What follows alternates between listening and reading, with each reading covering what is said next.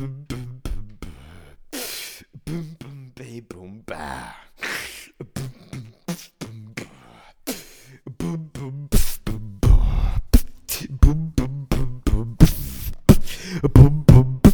Boom. In science.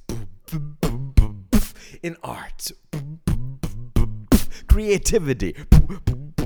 Comes from failure. Not from putting things together, but from seeing them fall apart. Even making them fall apart. The creativity arises in discrepancy. In the breakup of things that have been thoughtlessly joined for too long.